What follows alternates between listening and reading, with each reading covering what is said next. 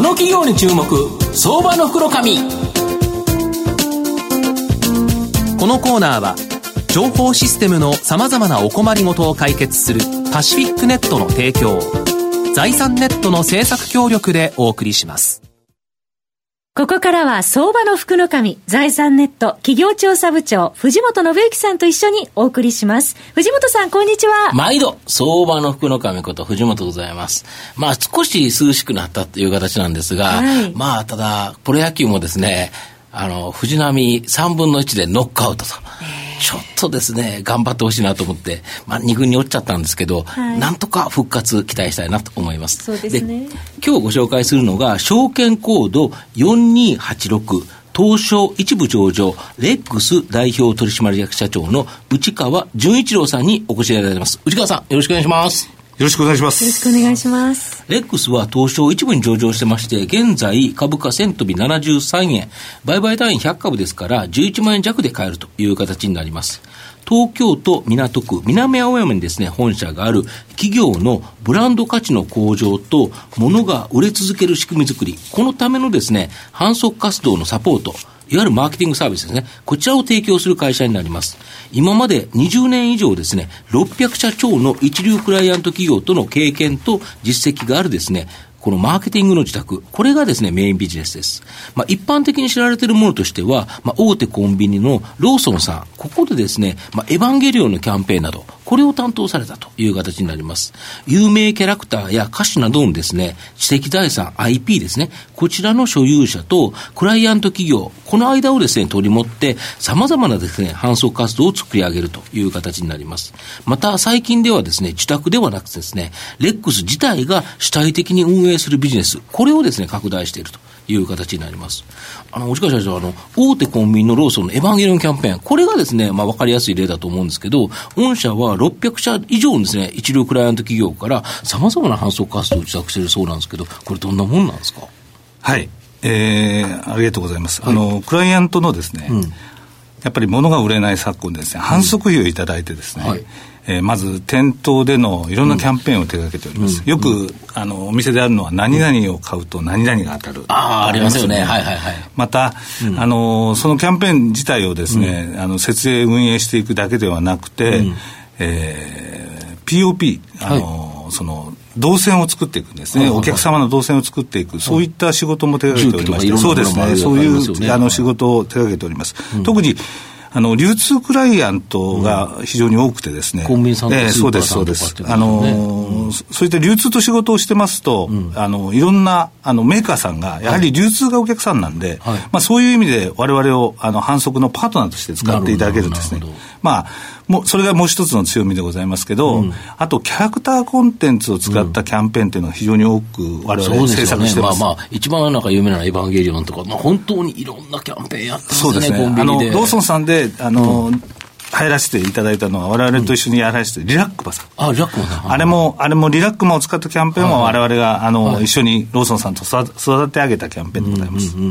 なるほど。これをやると、やっぱり、本当に一流のクライアントとやっぱりやってますよね。そうですね。大体、あの、上場会社、まあ、皆さんご存知のいろんなあの企業さんとお付き合いをさせてもらってます、うん、なるほど、あと最近ではですね、まあ、物が売れずに、ライブやコンサートなどを体験すること消費、これがまあインスタ映えすることもあってですね、非常に人気あると思うんですけど、まあ、御社も今までのですね、いわゆるそういうクライアントさんからの自宅ではなくて、まあ、御社自体が事業リスクを取って運営すること消費ビジネス、これを立ち上げて好調だということなんですけど、まあ、例えばその具体例、なんかこのコナンカフェ、この4月5月にやられたと思うんですけど、これれちょっとどういう状況だったんですか、あのー、先ほどお話したですね、うん、プロモーション力と、はい、それとものを作る力と、はい、そしてその IP、コンテンツとの関係値ですね。うん、はい、キャラクターも、えー、そうです、はいはいはい、そういったあの関係値もあります。それと流通に強い力を使いましてですね、はい、えー、受託の商材ではなくて、自分らが見込みでですね、うん、あのリスクも取って展開している。レさんが自体が運営するということですね。そういうことを、えー、やっております。あの、その一つの事例がですね、うん、あの、カフェ。カフェ物販なんですけど、はいはい、あの、例えばコナンの例で言いますと、はい。全国14カ所で、うん、えー、コナンカフェを展開させて、えー、めちゃめちゃ人気ですよね、えー、めちゃめちゃ人気出ましたね、はい、これねあの特徴がありましてですね、はい、期間限定、はい。場所限定、はいえー商品限定といはい。う特徴があります、はい。ただですねコナンカフェをずっとやってもですね、お客さん来ないんですね、来ないんですよね。やっぱりお祭りの時に焼きそばが売れるっていうのはやっぱりこと消費なんですよね、まあそうですよね。え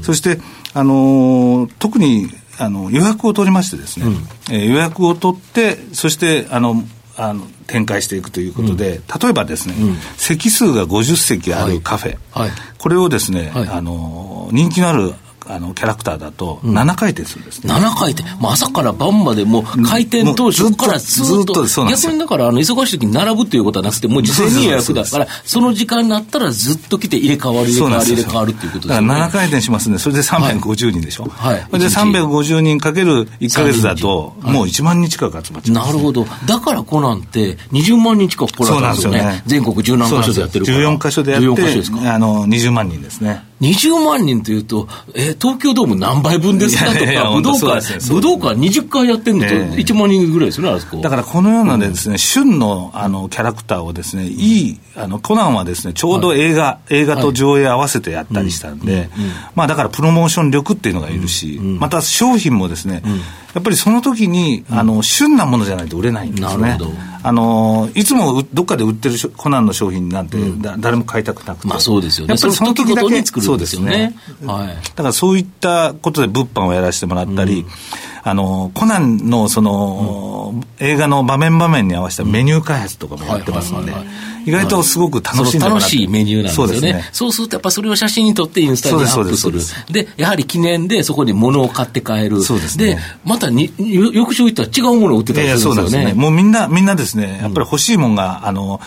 いろんな意味で、あの、例えばコースターなんかもいろんなパターンがありますんで、それを本当に集めてもらってるという、そういうビジネスですね。コースターを集めるためには飲み物を飲まなきゃいけないから、いっぱい飲むとコースターが1個もらえるっていうまあ。そういう、そういうあの仕組みのカフェもあります。そうですよね。僕実はあの、御社のですね、池袋のロボット基地という、あはいこれ居酒屋さんですよね。そうですそうですあそこ行ったんですけど、めちゃくちゃなんか人いるし、はいなんか一人でなんか謎のおじさんが来て、あの、修行のように飲んでるんですよね。なんか別にすごく美味しそうにも飲まずに、なんか来た瞬間にぐーっと飲んで、またなんかもらって、それをずっと続けるとやっぱりか。あのその時だけという商品が欲しくて来ていただいてるお客様ってたくあとさんいらっしゃいます、は明らかにあ怪しいカップルというか、池袋で全く会話のないカップルが来て、お互いになんかインスタじゃないですけど、写真だけ撮って、で、数品頼んで、会話もなく買えるというですね、これ一体何のために来たんだろうという、多分あの、間違ったアニメとかどっかで盛り上がって、行こうねって言っちゃったものの、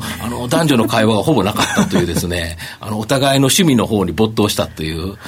まあ、僕もなぜそこにいたのかっていうのはちょっと秘密なんですけど。ありがとうございます 購買意欲そそられるシステムですね。そうなんですよ。で、あとですね、7月19日に、この18年12月期の上期、この連結業績上、えー連結のえー業績予想、これを情報修正されてるんですけど、はい、ありがとうございます。はいあのーまあ、今までの既存事業であるプロモーション事業も、えー今年は順調にいっておりますし、また先ほど説明しましたカフェですね、カフェビジネスがですね、非常に好調でございまして、そうですよねれが業績をしっかりあの作っていただいたっていうのが、あのパターンでございます。それで本日、あのアナリスト協会で今朝アップにやってまいりました。かなりやっぱ足元好調で、今後もという期待感がありますよね。いやいや、あの頑張ります。なるほど。御社の今後の成長を引っ張るもの、改めて教えていただきたいですか。はい。あの、もともとっていましたプロモーション事業というのは、安定成長をつく、あの、目指していこうと考えておりますが、先ほどから、あの、お話ししていること消費のですね、はい。あの、ことビジネスでの物販が、やっぱり成長のドライバーになっていくというふうに考えております。まあ、カフェが今、ちょうど話題になってますけど、カフェだけじゃなくてですね、はい。やっぱりこと消費を作り出す場所はですね、はい。やっぱりいろんなあるあるんですね。はいはいコンビニでもありますし、はい。百貨店でもありますし、はい。特に百貨店なんかはですね、人が集まらない。ん。でもその、集まらないところにですね、あのーそういうキャラクターを使ったですね、イベント物販をやったりですね、まあ、フェスとかですね、はい。テーマパーク、まあ、いろんな、あのー場所があります。そこの場所にですね、それで様々なコンテンツ、今はキャラクターコンテンツですけど、最近はですね、韓流の、はい。あのーアーティスト、あそういうこれ若い女、めちゃめちゃ人気いやなんめちゃめちゃ人気ですすね。ね。今回の、あの、なんだ誰でしたっけ？防弾少年団ですね。これはもうなんかええ。圧という間に、あっという間に。もうえ、1時間ですか？いや、もう本当にあっという間に抽選でですね、はい。あのー当たる人が決まるっていうので、もう20万人ぐらいバッとこう作れて、それで、ええあと抽選で選んだというような形でしたね。すごいですね。世界的に人気ですもんね。そうですねですよね。で、それがそこだけでしかやらないイベントごと、こと消費だと、やっぱり行きますよね。いきますね。今年はあの、TWICE とかですね、あそういうのあのやらせてもらったりして、もう来ていただいたりししたんですね。あそうなんですええだから非常にあの面白い。あの展開だと思う。またアーティストだけじゃなくて、YouTuber とかですね、はいはい。あともういろんなこと消費があります、うんこと消費ってあのコンテンツありますんで、はい。それをその場所に掛け合わせてですね、ビジネスモデルをつ作っていこうと、それで意外とですね、その IP 側の管理とか、はい。またものづくりとかめんどくさいんですよ。めんどくさいですよ。細かいものをきっちり作り上げないと、例えばその、ごなんかカフェで物を出すとするならば、食中毒のことは大変なことになっちゃうから、ね逆にキャラクターに迷惑をかけちゃうから、それは本当に大すごく切ですよね。神経質をつ神経質になってあの商品作りもしてますし、またメニュー作りまたまずかったらダメですので、そうですよね。だから意外とですね参入消費期が高いんですね、逆にこのノウハウが溜まってきたから、かなり収益が上がってきたそうですねということですよね。まあ、いろんな紆余曲折ありましたけど、はい。これからしあのしっかりした商品になってきてまきてますんで、非常に面白いと思ってます。東野さんいかがでしょうか？あの業績のあの情報修正の話あの藤本さんからあったんですけども、下期とかはどんな感じの下期はですね、はい。やっぱりあの見込みの仕事をやってますんで、はい。もし売れなかったらということもあるんでですね、12月期のあの数字は変えておりません。まあ、あの、売れることを前提として、こうご期待ということで、はいよろしいでしょうか？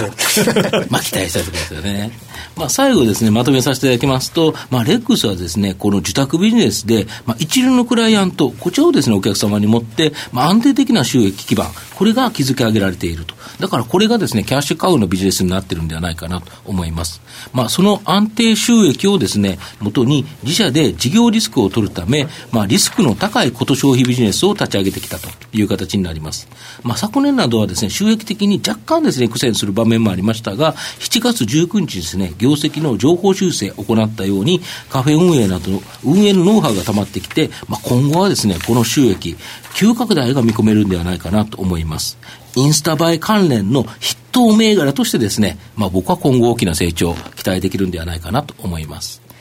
今日は証券コード4286東証一部上場レックス代表取締役社長の内川純一郎さんにお越しいただきました。内川さんどうもありがとうございました。ありがとうございました。藤本さん今日もどうもありがとうどうもあございましりがとうございまた。した IT の活用とサイバーセキュリティは企業の生命線。東証2部証券コード3021パシフィックネットは IT 機器の導入、運用、保守、処分からサイバーセキュリティまで情報システムの様々なお困りごとをワンストップで解決し企業の IT 戦略を支援する信頼のパートナーです。取引実績1万社を超えるスペシャリスト集団。東証2部証券コード3021パシフィックネットにご注目ください。この企業に注目、相場の福の。このコーナーは情報システムのさまざまなお困りごとを解決するパシフィックネットの提供を財産ネットの政策協力でお送りしました。